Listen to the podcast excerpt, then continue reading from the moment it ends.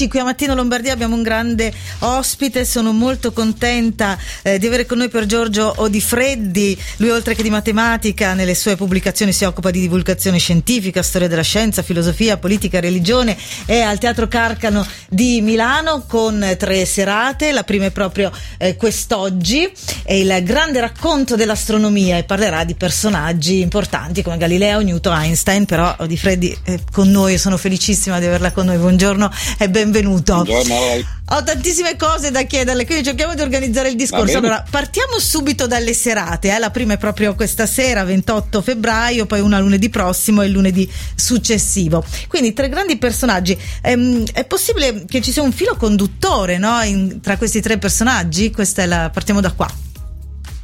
Beh, sicuramente, perché eh, in realtà eh, Newton eh, ha preso, anzi, Newton addirittura una volta ha detto che eh, lui aveva visto lontano perché eh, si era messo sulle spalle, a cavalcioni, sulle spalle dei giganti. Mm. E uno di questi giganti su cui eh, Newton cavalcava era appunto Galileo, che è stato il primo praticamente a introdurre le nozioni e i metodi della scienza moderna. Naturalmente Newton poi ha fatto un salto di qualità perché Galileo usava la matematica in maniera ancora abbastanza rudimentale, superficiale potremmo dire, mentre invece Newton eh, ha inventato una nuova parte della matematica che si chiama il calcolo infinitesimale, quello che poi si studia, eh, le derivate, gli integrali che si studiano nelle scuole superiori ancora oggi. No? E poi eh, per, per, secoli Newton è rimasto sul piedestallo, diciamo così, era il grande scienziato, il più grande scienziato mai esistito insieme ad Archimede probabilmente. E poi è arrivato Einstein che eh, partendo appunto dalle idee di Newton ha fatto un altro passo in avanti, ha capito che quello che Newton aveva fatto, eh, benché fosse un, un enorme risultato, era soltanto una prima approssimazione, bisognava andare oltre e quindi c'è assolutamente un legame che lega eh, tutti e tre questi personaggi. Ecco, ehm, la serata, vogliamo dire due parole in più sulla serata proprio di, di oggi, no? Fra poche ore, Teatro Carcano di Milano, quindi questa sera. Beh, questa sera parliamo di Galileo e anche un po' dei suoi, eh, dei suoi predecessori, perché pure lui si era seduto sulle spalle dei giganti, giganti. un po' una specie come si faceva una volta gli indiani che avevano quest'idea che la terra posava sul dorso di una tartaruga, la quale a sua volta si posava sul dorso di una tartaruga e così via. No? C'era una lunga lista di, eh, di tartarughe. E prima di, eh, di, Galileo, appunto, non è che eh, ci fosse il vuoto assoluto, anzi c'era un signore che si chiamava Tolomeo che eh, aveva quest'idea eh, che si chiamava geocentrismo, cioè l'idea che la Terra sta al centro dell'universo, perlomeno del sistema planetario che eh, noi vediamo attorno a noi, eh, che poi tra l'altro è la visione ovvia se uno sta sulla Terra. Cioè certo. noi siamo qui, quindi è ovvio che dal nostro punto di vista questo è quello che succede. C'è un po' di confusione al riguardo, si pensa che Galileo sia arrivato, abbia buttato giù dal piedistallo per l'appunto Tolomeo e che Tolomeo fosse un povero scemo che non aveva capito nulla, mentre invece in realtà eh, Galileo ha semplicemente semplicemente cambiato il punto di osservazione. Mm. Dice cosa, come, se, come, apparirebbe il mondo se invece di guardarlo dalla Terra lo guardassimo dal Sole. Sarebbe molto più semplice, in realtà già Copernico prima di lui naturalmente l'aveva, l'aveva fatto, eh, però eh, è più semplice nel senso che sembra che i pianeti giri, appunto, girano attorno al Sole e fanno delle orbite quasi circolari, ellittiche, ma non troppo. No? E invece dalla Terra, quando poi uno ritorna sulla Terra, se vuole osservare il moto dei pianeti dal nostro punto di vista, deve tornare al sistema di Tolomeo. Quindi sono semplicemente due punti di vista diversi e Galileo non a caso fu il primo a parlare di quello che oggi chiamiamo relatività, eh, il fatto che eh, tutto è relativo eh, al punto di osservazione. Se siamo qui vediamo le cose in un certo modo, se siamo sul Sole le vediamo in un altro, se andiamo da altre parti dell'universo ancora in un altro e la scienza ci permette di, di, di capire e ci dice come fare a integrare creare tutte queste visioni eh, che non sono altro che punti di vista, punti di osservazione diversi. Ed è molto importante tenere sempre presente che eh, quello che vediamo è il nostro punto di vista. Ecco.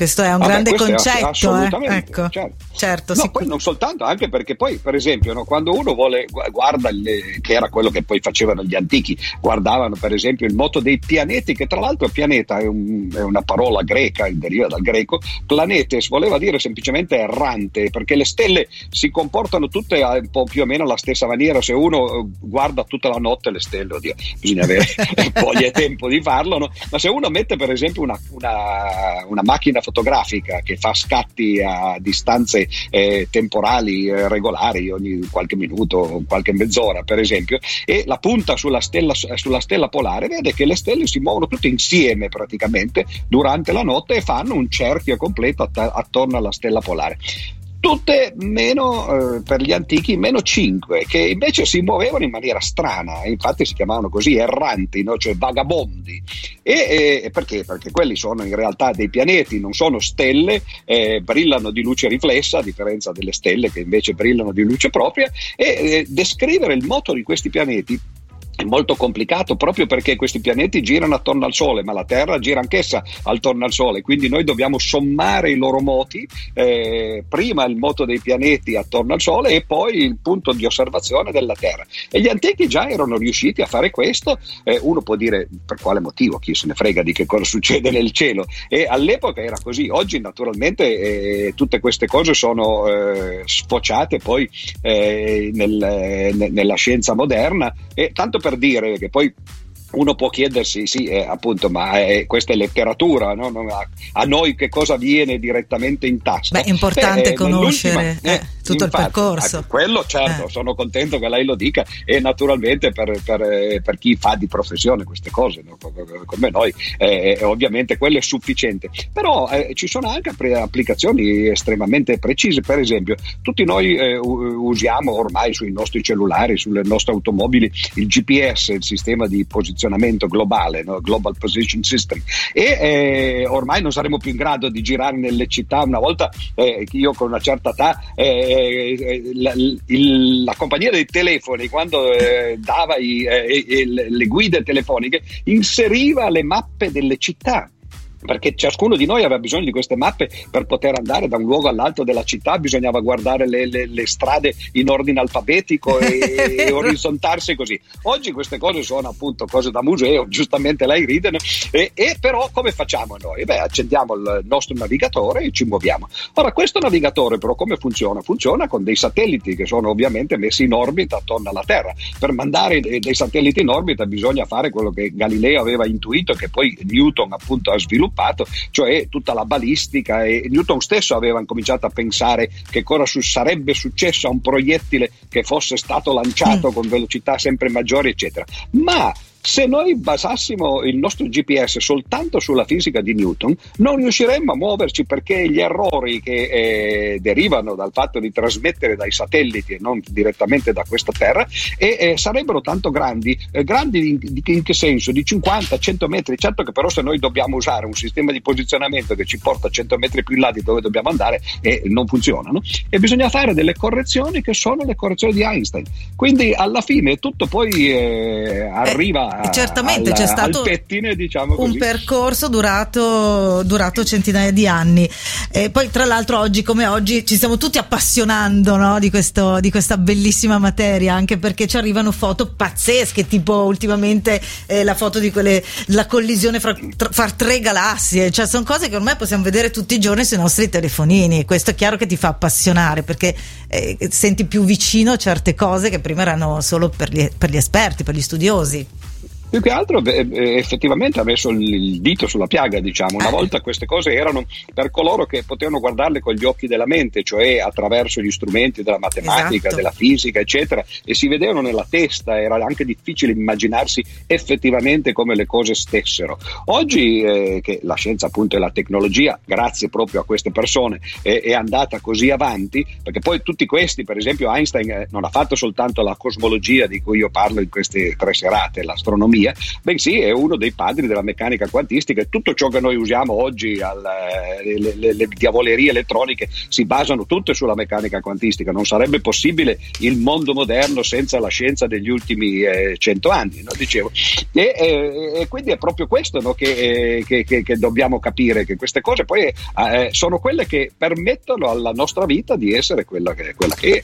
Ma allora, dicevo, a proposito ah, scusi, delle, delle, fotografie, sì. l'ultima puntata, cioè fra due settimane, il 14 marzo, effettivamente farò poi vedere queste immagini, delle foto dei buchi neri Fantastico. che sono recentissime sì, anche queste, sì. le onde gravi- gravitazionali e così via.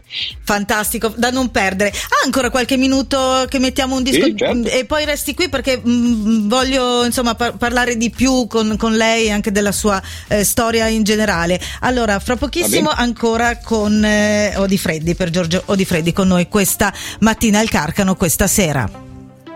Got me higher than life, you like my remedy.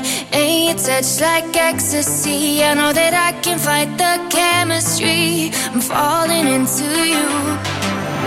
I'm scared of letting you go. I'm scared that I might be losing control. I feel like nobody knows. I was hiding behind the shadows, holding on. Cause there's no one better than you. I am holding on. Cause I can't go on without you.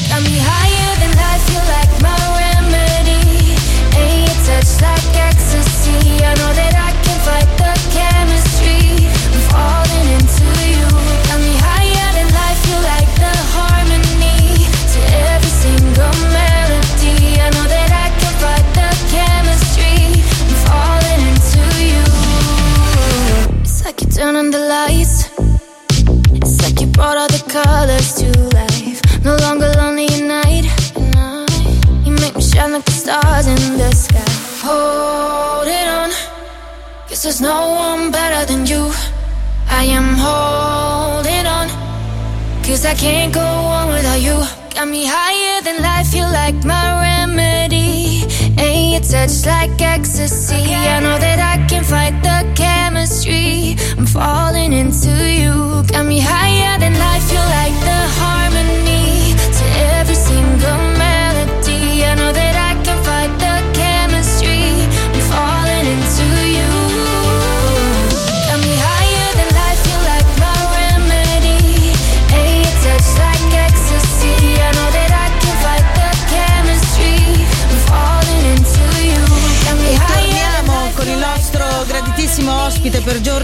Giorgio Odifreddi. Abbiamo già parlato del grande racconto dell'astronomia al Teatro Carcano di Milano a partire da questa sera e poi per altri due lunedì di seguito. E adesso Odifreddi, eh, lei ha studiato sia negli Stati Uniti che in Russia. No? c'è mh, mm, un, un, episodio molto particolare che sembra veramente la trama di un film. Io ho chiesto se potevamo raccontarlo, lei eh, mi, ha, mi, ha, detto che possiamo. Insomma, come narrato nel capitolo Una spia che andò al fresco dal libro La, la Repubblica dei Numeri, lei fu trattenuto per alcuni mesi eh, in, in, in, Russia, no?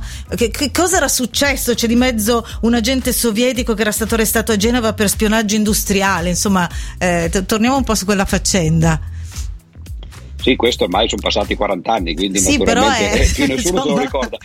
Però è, è la trama di un film, era, cioè per dire quanto, quanto si può raccontare, con, quanto si può parlare con lei di qualsiasi cosa era qualsiasi cosa, ma alcune di queste, ma quella era l'Unione Sovietica che non c'è nemmeno più, l'Unione certo. Sovietica ormai dal 91 è sparita, no? e quel mondo non esiste più, anche se oggi qualcuno se n'è dimenticato, perché tra l'altro siamo eh, in, in, tempi di guerra, no? e eh, il contenzioso ad esempio tra la Russia e, e l'Ucraina è il fatto che eh, l'Ucraina vuole entrare il, col suo presidente recente di, degli ultimi due anni, che tra l'altro era un comico come, come Beppe Grillo, no? che, che, poi è diventato un politico, vuole entrare non solo nel, nella comunità europea, ma nella Nato.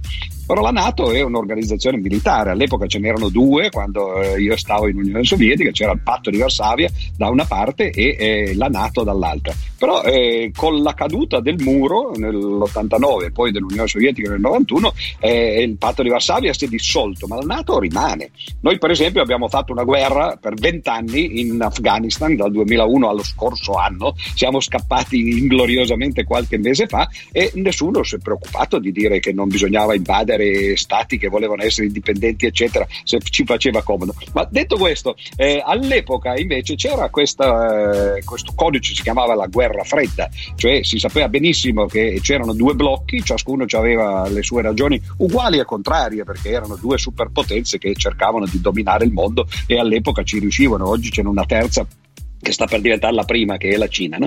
E, e, nell'82, appunto, cioè esattamente 40 anni fa, furono arrestate in Italia eh, due spie russe a Genova che facevano spionaggio industriale. E, e, i sovietici si seccarono perché ovviamente le spie non devono essere scoperte, no? e meno che mai arrestate. In genere sono diplomatici quelli che fanno spionaggio, quindi vengono deportati, deportati perché hanno l'immunità diplomatica. Mentre invece questi due non, non erano diplomatici, erano credo del, del, del KGB, del colonnello KGB, e furono arrestati, processati e condannati in Italia.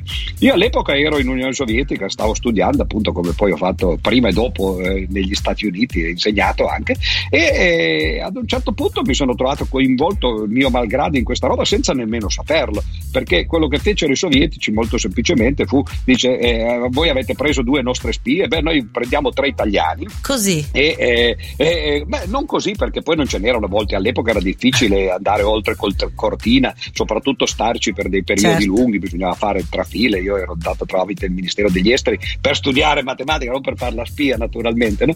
e presero un giornalista eh, che stava a Mosca, eh, un giornalista del giorno, un industriale della Falc che stava anche lui a Mosca e io che stavo invece in università eh, che eh, ero a in no, Siberia in realtà, ah, okay. a Novosibirsk, esatto, no? esatto. a metà strada eh, comodissimo fra eh, Mosca e Pechino, 3.000 km da una parte e 3.000 dall'altra. e eh, ci presero, però non, non, non, ci dissero, io questo poi l'ho saputo in seguito naturalmente, non ci dissero semplicemente eh, vi abbiamo presi come ostaggi perché vogliamo scambiarvi con le nostre due spie e poi eh, ognuno se ne torna a casa.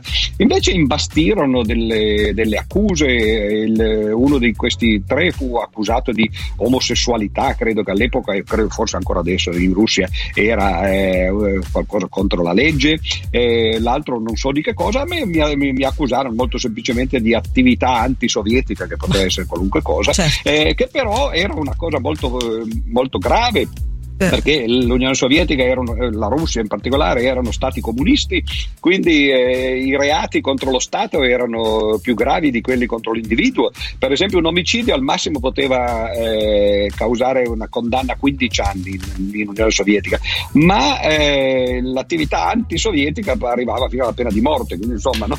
e sapere che uno certo, aveva, eh, era accusato di qualche cosa che poteva costargli alla fine la vita, no? non è stato divertente. Poi, poi però, c'è stato appunto, lo scambio. Poi c'è stato lo fu, scambio. Poi dopo, dopo, sei mesi, effettivamente abbiamo capito poi questa, questa, cosa, perché di colpo ci fu questo scambio fra le tre persone eh, italiane che stavano in Unione Sovietica e i due russi, che però eh, mentre noi eravamo, diciamo così, cittadini a piede libero, quindi eravamo accusati giustamente, no?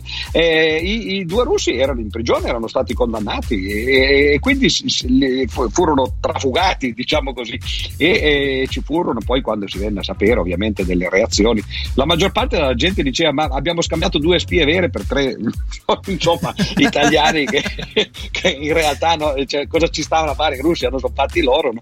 quindi qualcuno si seccò poi alla fine mi, mi, diedero credo 14 o 15 anni in contumacia perché io ormai ero, ero tornato in Italia e per 35 anni non sono più tornato perché non volevo andare a, a sollevare forse uno dice sto a casa esatto. poi però qualche anno fa l'ambasciata eh, di, di italiana a Mosca organizzò un convegno, mi, mi invitò, eh, ignara di questo fatto perché ormai più nessuno se lo ricordava. Certo E io l'ho detto, ho detto guardate che è successo questo prima eh, della caduta dell'Unione Sovietica, loro andarono a verificare, naturalmente sarebbe un po' come se vent'anni dopo la caduta del fascismo qualcuno eh, dice ah, certo. ah sì i fascisti mi avevano messo in galera, cioè anzi quello diventa quasi un, eh, un, un'onorificenza. No? Dall'epoca poi sono tornato varie volte, la prima volta mi ha fatto un po' impressione perché non ero sicuro che tutto filasse liscio, diciamo così, anche se il, il consolato, l'ambasciata si era, si era interessato, invece nessuno mi ha mai detto nulla. Oh, Di è stato un enorme piacere averla con noi. Grazie. Questa sera Teatro Carcano mi, di Milano. Mi liberate anche voi adesso.